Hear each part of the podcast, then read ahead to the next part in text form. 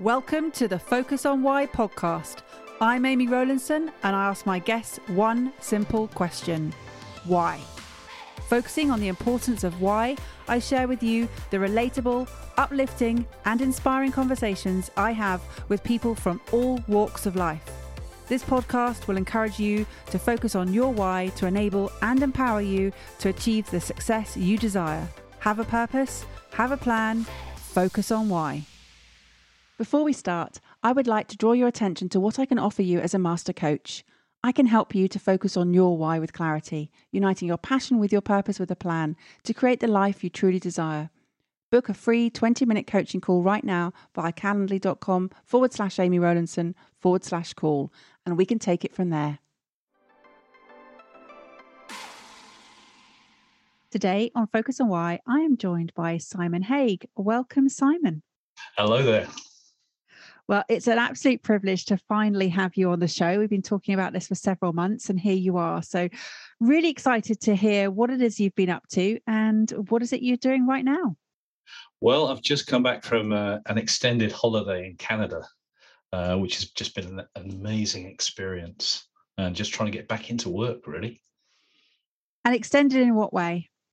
Um, there's a bit of sightseeing, but also spent a week uh, canoeing in the middle of nowhere which is just I can't really describe it apart from a real back to nature experience, ranging from canoeing through very, very still lakes with mirror like qualities, uh, all the way through to um, not tackling the bears, but being aware that there was bears around that you had to deal with potentially. Going to bed with bear spray, not hairspray, bear spray. So it's yeah, it's quite an experience. I love that. So you don't get bed hair, do you, with your bear spray? No, no, not at all, not at all. Although you know, anything is possible with my hair. So I just want to ask a couple of questions. You you said back to nature experience. Has nature been something that you have moved away from, or is that just a generic term that you use there? I think I've always been close to nature ever since I was a young lad, I, I was involved in scouting when I was growing up. We spent a lot of time outdoors, walking, uh, doing some canoeing, climbing mountains, that sort of stuff. And even with my young family, we, we, we did some outdoor stuff, nature, scuba, that sort of stuff. So it's always been there. But certainly over the last three years, when we've been battling COVID and we've been locked in our house, not really being able to leave the country, it has suffered a bit. The first 12 months you could go out for walks by yourself for your for your one daily exercise. I probably extended that a bit, going out for walks of five, six, seven, eight miles at a time, and just taking in maybe the canals and the herons that fly across the canals. So it's something that was there, but it the experience of Canada and certainly where we were, which was in the Algonquin National Park, was just on a completely different level.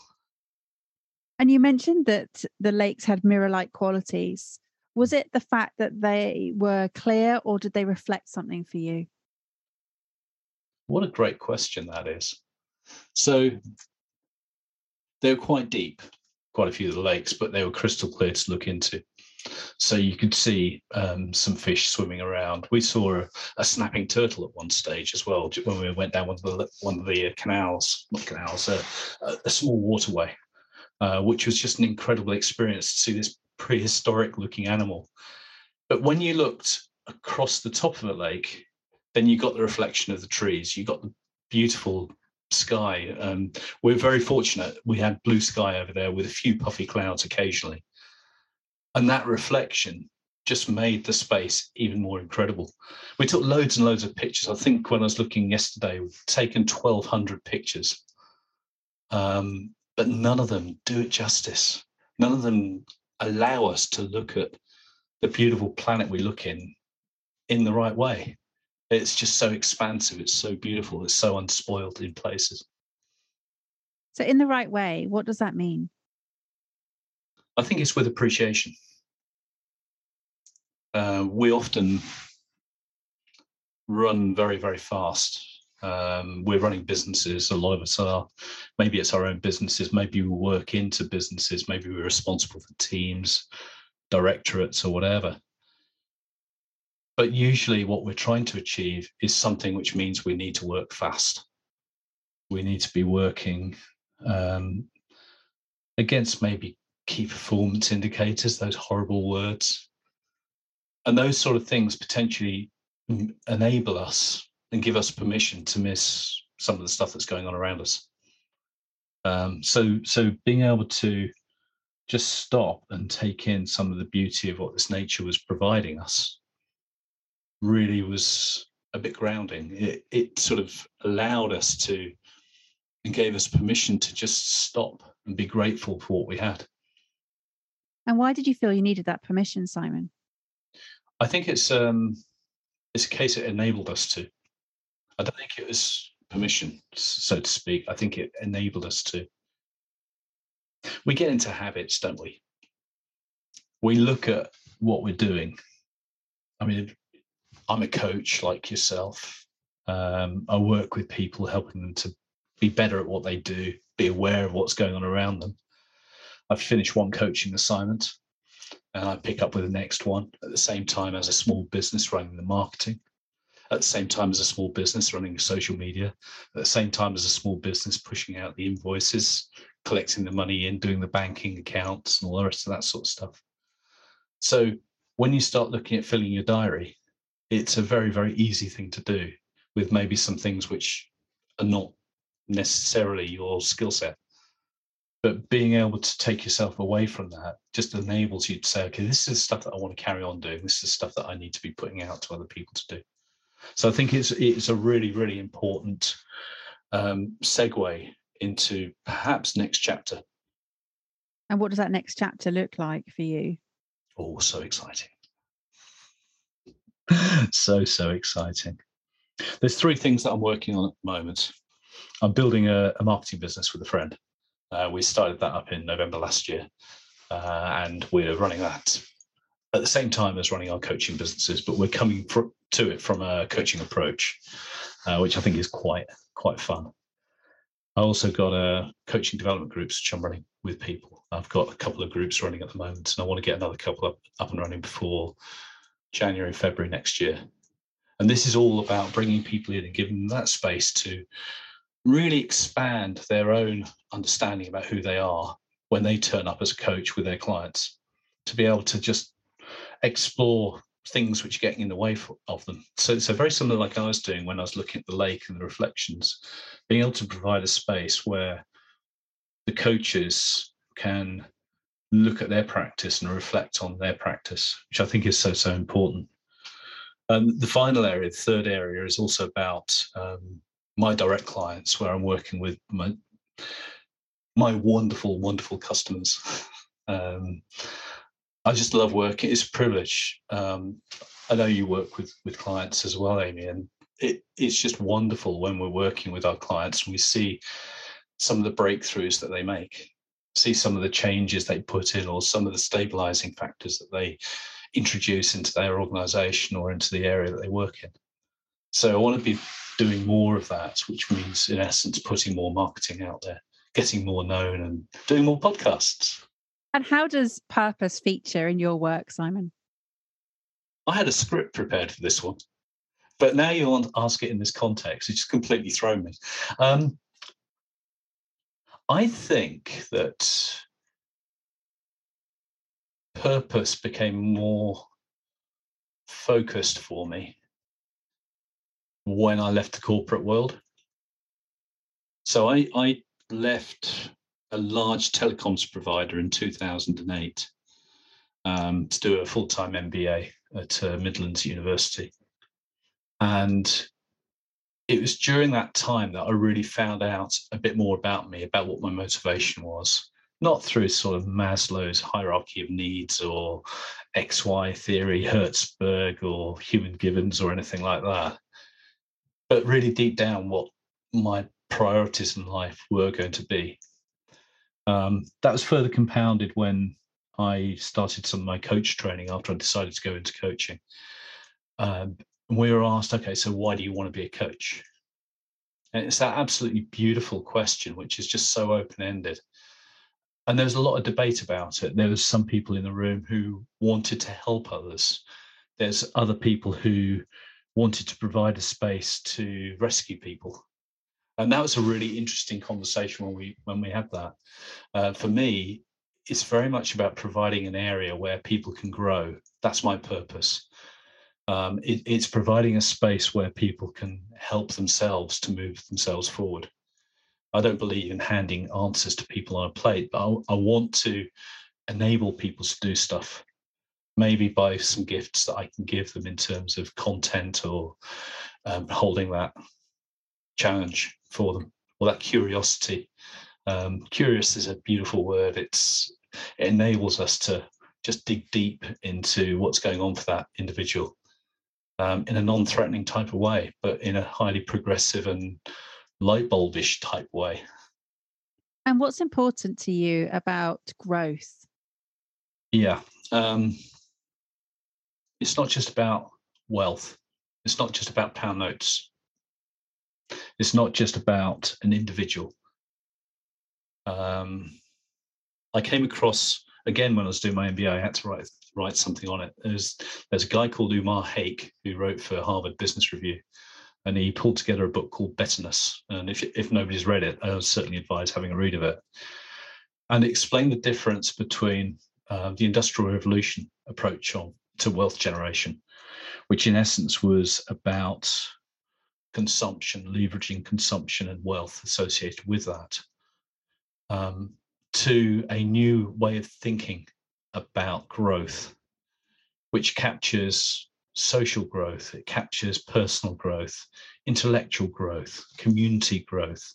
There is a bit of wealth growth that goes on in there as well. But it's about those key areas, which is just so important.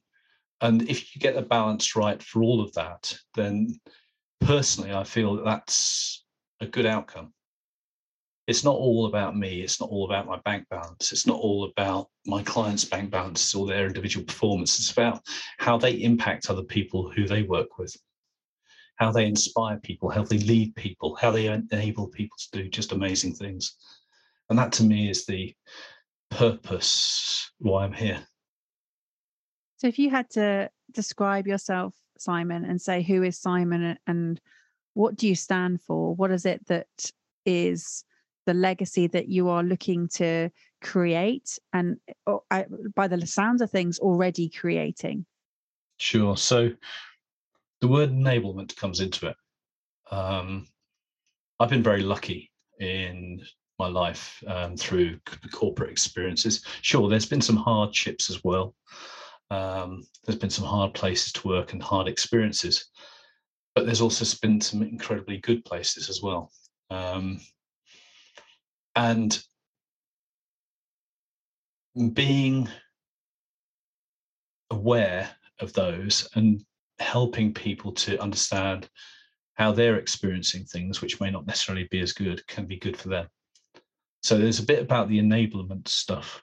So for example um, i was heavily involved in scouting until september last year i was uh, chair of solihull scouts a part of my role there was to help the county commissioner um, build a structure for the 2,000 scouts that we had in county and the five, six, seven, eight hundred leaders that we had to enable that to deliver a great scouting experience. Now, for me, that's a really important thing to do. It is about putting something back into the system, which is a voluntary type role. It's providing a governance structure so that the whole of the county could work in a safe way, move with the times, regulations change, and all this sort of stuff, which you need to be aware of. So that sort of that sort of change for me is actually really important. The other thing that was really important was also being aware that I'm only effective in doing what I was doing for a certain period of time. So at the start, I said, okay, I'll do it for three years. I was aware that at the end of three years, maybe interest could change or I could become bloody boring. I'll be the old worn record in the corner saying the same thing. So it was incredibly important for me to set myself a mission to then exit and allow somebody else to pick it up. Because they would then bring with them new ideas, new ways of working, which could then be insightful for the team again. So it's part of that progression. So I've noted a few words that I feel have sort of risen to the surface here in our conversation. And those have been growth, curiosity, betterness, enablement, reflection, grounding, and evolution. And just last then was progression. If I had to guess your values, I would say they would definitely be a part of, of who you are and, and what you stand for. But do you have your own values defined? I think I have a picture of what I'm after. It's, in, it's interesting, actually. Something I was on a podcast. I was listening to a podcast yesterday. There's another podcast called The Marketing Meetup. Uh, I'm not sure if you come across that with Joe Glover and the Marketing Meetup team. And they had a speaker on who was talking about a marketing approach and a marketing plan, and was saying that whatever they do, they need to leave 20% wiggle room. So that really struck a chord with me. And I'll explain a bit more about why it struck a chord in a second. But that idea that maybe we've got quite a lot of what we're about set. Okay, so about um, enabling people, helping people to take best advantage that they possibly can do of the situation, which may be beyond just pure wealth, community, and all that stuff. But there is also stuff which is changing within our world, like we have seen over the last three years if we are rigid in our approach, if we're rigid in our value set, then my thoughts are that actually we may not necessarily be able to cope with some of the stuff that is going on around us. So we need to be able to flex sometimes how we approach those values.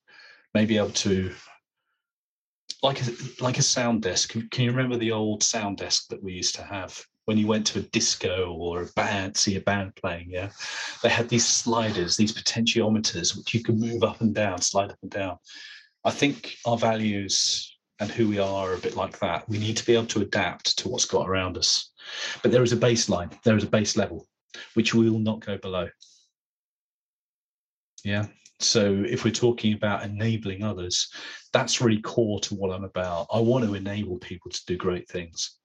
I believe that communities can do that greater than maybe just an individual if we can get people working better together. So for me, that is quite high. And so that slide on that sound desk is not going to be as great as maybe some of the other ones. Yeah, it's a great metaphor for sure. And, and it's talking about the potential that you're enabling people to release and for whatever reason they may not be exhibiting it and, and you're there as a facilitator to help them to show what they're capable of yeah yeah i absolutely go along with that um, sometimes people have it within their gift that they can do this um, sometimes they need a bit of courage to be able to make the changes that they need to change sometimes it's not within their gift and they need to rely on other people to release them but if I can help people become aware of what they want to be doing, then that's really important to me. I think I don't know whether you've come across uh, Mark Manson's got a saying, which um, what motivates us is something that makes us forget to eat and poop. I don't know if you come across that. It's just such yeah. a it's just such a lovely saying because that I think is what it's like. That's what it's like when we're in flow that's what it's like when we're doing the thing that we absolutely love and we want to engage with. We forget to eat and we forget to poop, and then wonder at the end of the day why we're no, I won't go there. no, it, it's, it's been mentioned before. It's been mentioned before. It was Sky Kilgee in his episode, who right at the beginning of my of my podcast, he talks about this, and I've talked about flow, talked about Mihaly yeah. Csikszentmihalyi in his work of, mm. of understanding flow. Is is flow is something that's key to you? and key to understanding when you're in it or out of it? I think flow is um, that that's the utopia. I think that's the utopia for all of us. And maybe I'll be a bit controversial. If I was in flow all the time, I think I'd be ineffective. I, I was working with a coach a few years ago, must be about four years ago. And one of the things we identified was my mind is chaotic.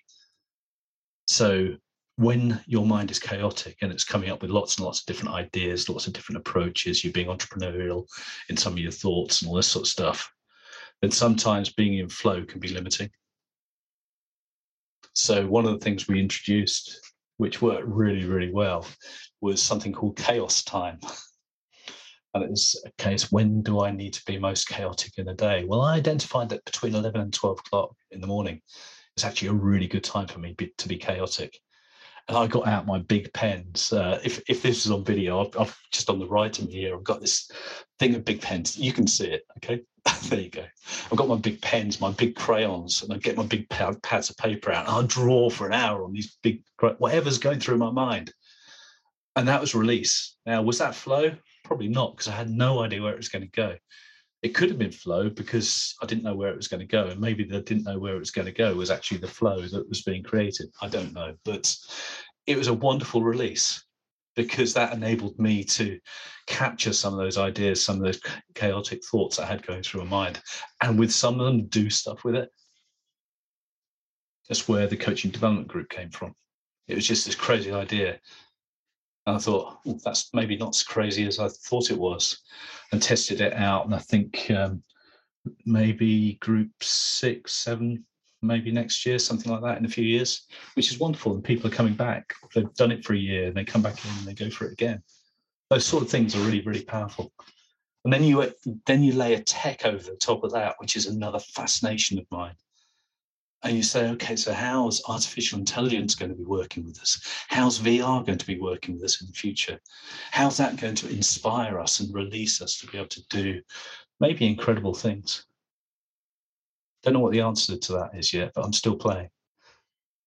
I love I love the idea of chaos time. I think it's a fantastic idea, and in essence, it's it's being free of thought, but it's having that time to think and understanding the the way that our ideas connect because a lot of uh, what we do is is can be quite rigid but to allow the freedom of seeing different ideas sit next to each other there was a really good marketing tool that i heard called a morphological box where you just map out lots of ideas in a grid but then you sort of draw connections to things that would necessarily you wouldn't have put together yeah. which is a fantastic idea it's super it's superb. And if you can take that to the next level and you start thinking about stuff which may not necessarily be in the grid um, and you're drawing dotted lines into stuff which is maybe in the third dimension sat behind it that is that's mind-blowing.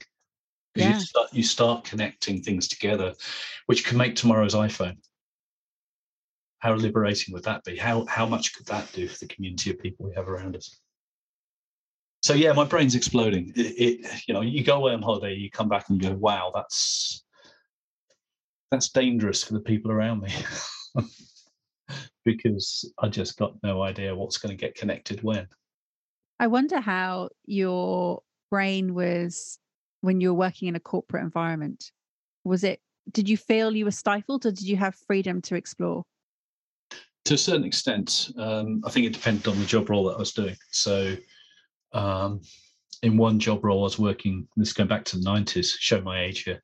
Um, we were working with a company to increase the mill speeds of making uh, stainless steel tubes. And one of the things uh, that the welding engineer came up with was using a slightly different welding gas. Forgive me if this is going stupidly technical, but we could put more heat into a weld, which meant that the the metal melted quicker which meant we could turn up the speed on the mill. So by changing a gas, which just happened to be more expensive as well, we could actually add um, about 25% increase in speed on the productivity of the mill, which easily outweighed what the gas cost was going to be. So in that sort of situation, yes, absolutely, I was I was able to sort of explore those different ideas and come up with um, different solutions for different people. Um, but other organisations were a bit more rigid. Um, I remember um, is another area of that same business where I was asked to go and negotiate a, a contract with um, some scrap merchants in the Black Country. Listen, let's be real here. These guys are absolutely fantastic, amazing people, and their word is their bond. Why would I want to go and sign a contract with these guys? Because these guys would just shake your hand, and that was their word. That they were not going to go against it. So there was some flexibility, but there was some rigidity. And what you've just shared with me there, what I see from those two examples is the ability to extract technical, scientific, and also human approaches, but show that you've got an innovative frame of thinking, that you are not afraid to fail, that you're inquisitive, and it comes back to that curiosity again. Yeah, I'll go along with that. Um, back in 2014, I, I set a set up a innovation business with a good friend, Ian. Um, we called it Think, Share, Create because it was literally that. It was about collaboration. Um, and we built a platform, it's an online platform where people from around the world would come in and share ideas. And we had crazy ideas in there, such as okay, the water goes down the road in a pipe. Wouldn't it be amazing if we put uh, a transformer inside the pipe, which fed off the flow of water going down the pipe, which could then power the LED lamps on the streets? So we don't need a national grid of electricity going into our streetlights. Crazy little ideas like that. Now, practically, probably it wasn't going to be efficient um, ceramic coupling around a pipe probably doesn't work. But we're coming up with those sort of ideas and we're feeding into people who are outside of the area. We're coming up with why not? Why don't we have a solar farm? So you live down a, a road, you've got 10 people who are next to you, you all agree, let's put solar panels in. What you do is you don't take it as an individual. You say, what we'll do is we'll share it. So as a collective, first of all, we get a reduction because we've got more buying power if 10 of us are doing it. And second thing is we become quite an entity with regards to the local grid and potentially we could even go off grid. So we're coming up with those sort of ideas eight, nine, ten years ago um, about what to do. So unfortunately, when we tried to monetize it, it didn't go anywhere. So although we we closed the business down, we didn't leave we didn't leave any debts with anybody. It washed its face. We exited it um, equi- equitably, and it was a good experience. But it demonstrates that actually that we need to test things out. We need to try things. We need to do things if we want to move ourselves forward. And going off grid, having that element of sustainability, and you you started this whole conversation talking about getting back to nature. Yeah. And and and taking sort of more responsibility in in our environment and understanding you know what our roles are. Moving forward what is your role in terms of supporting the environment and the world that you live in? And this is really interesting. I think probably a month ago i couldn't have answered that question. I probably can't answer it completely now but i do know one thing. Um, that experience in Algonquin National Park, where I was immersed in that beauty, where I was immersed in that clear water um, with nature. That's something we need to protect. And therefore, the way that I do my business needs to alter to reflect some of that. And I need to be sharing some of those thoughts and those ideas. So, for example, if you need to use paper, use paper that's got an FSC stamp on it. FSC basically being that it's been ecologically sourced, it could be recycled. So, in essence, you're you are working with sustainability. You recognise that you're not going to be able to eliminate it completely, but you're working with a sustainable solution one of the things I need to do is I need to replace my IT kit because, okay, I'm on Windows. Everybody's on Macs, yeah, or load of load of people are on Macs. I'm not. I'm on Windows. Um, Windows has just gone from Windows 10 to Windows 11. This PC that I'm talking on does not support Windows 11. And I was just thinking, okay, I'll just go and build my own like I did with the one down here at the moment. But now I've come back and I thought, well, I need to think about how I can make this more sustainable, how I can reduce the amount of energy footprint that this is having. Now, it's only a small thing, but if I can do a small thing and then shout about it, then that'll make a big difference as well. If I can um, think about different ways of using the energy in our house or start to talk to partners about that, then that would be brilliant, be superb. I'm not talking about becoming a, an ecology coach or anything like that. I think there's a really important thing about just being aware of what our footprint is. I'm not just talking about saying, okay, for every pound that I make a profit on, I'm going to plant a tree because it's it's not a tick box exercise that you need to be actively involved and you need to be understanding what that means i went to a conference about it was back in june and the conference had about 500 people and somebody stood at the front and they said well thank you everybody for coming thank you for um, agreeing to meet up in person for everybody who's here we're going to plant a tree lots and lots of applause. Now they can buy a tree for 25p, 500 people, it's cost them 100 quid. no, we need to go bigger than that. We need to be thinking bigger. We need to be thinking what is going to actually impact our carbon footprint more than maybe just planting a tree. So there's lots of things going through my mind at the moment about how that can change, how that impact can change. Um, I'm not completely sure where it's going to go, but it's a good it's a good place to be. Um, and that sustainability thing, that looking after the environment is really, really important. What we're using, packaging. You go to a shop. Am I going to start shopping in a shop that actually has not so much um, plastic in their wrapping? Yeah, I would do. Absolutely would do. Will I pay a few pence more for packaging? Yes, I would do because it's actually really important to us. So there's a balance of all this stuff. So when we start thinking about the community wealth. This is linking now into the community wealth. This is about thinking about my granddaughter. We, before we came on air, we were talking about it, um, about helping to provide a better world for the people who are coming after us. So when we're talking about legacy, I think legacy is not necessarily about what Simon Hague is doing. It's actually about the environment that we're leaving behind us for our ancestors, our, our ancestors to actually take benefit of. And it's interesting that you said that you couldn't have answered that question a month ago.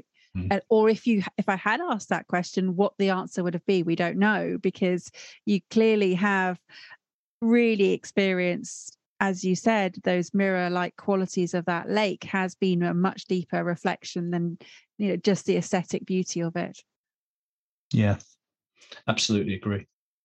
Those moments in the mornings um, sort of 6 a.m 6.30 when the sun was coming up and we saw the mist just coming across the lake it was incredible. And we think about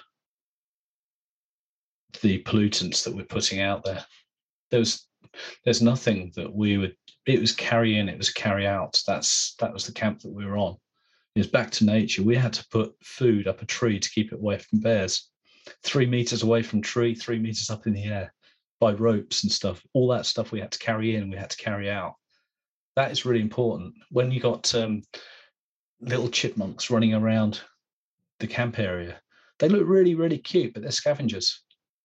So if you fed them, then they'd get used to the food that you're feeding them. And because there's only a fixed number of places where you could put a tent up, then they'll get used to that and they'd come back and it, then you'd start upsetting the ecology. So whilst it looks really nice to say, okay, here's here's a nut for you or something like that to the chipmunk, no, absolutely not. They've got to get back to nature themselves and they've got to go and they've got to do the scavenging themselves for what they need to live off.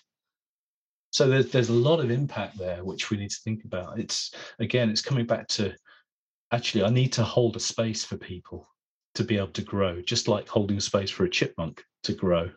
Um, I need to hold that space within the coaching work that I do to allow people to grow. You mentioned also that it was about not getting into the habits or that we get into habits. So, what are the habits that you have caught yourself from going back into after this trip?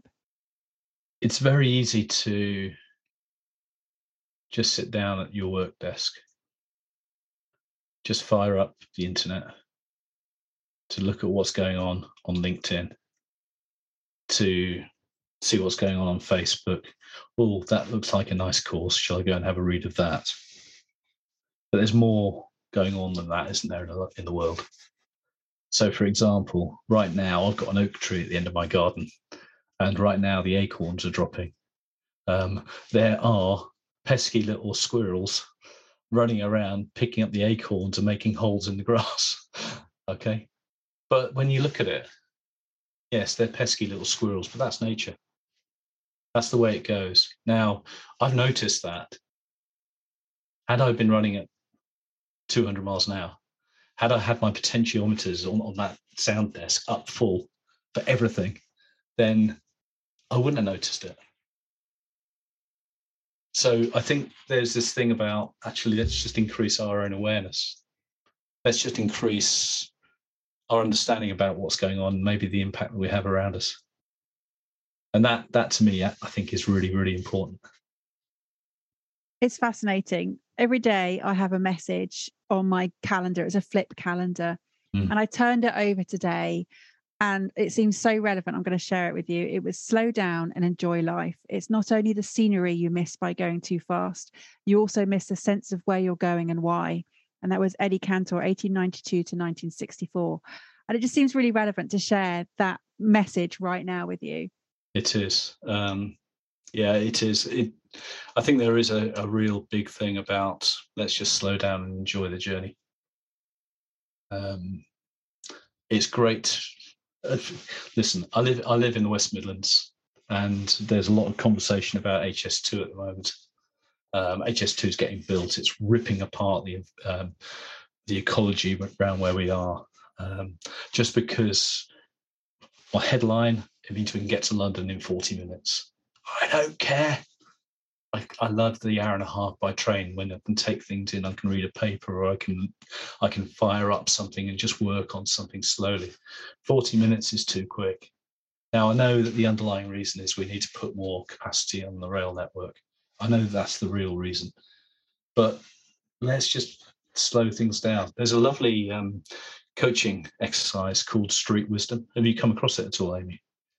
You haven't, it's, it's certainly worth looking up. And if any of the listeners want to have a look at it, just, just have a Google on street wisdom. It's an exercise whereby you can be anywhere and you go through a sequence of activities which slows you right down so you can appreciate the environment that you're in. So before COVID, I ran an exercise in the centre of Birmingham.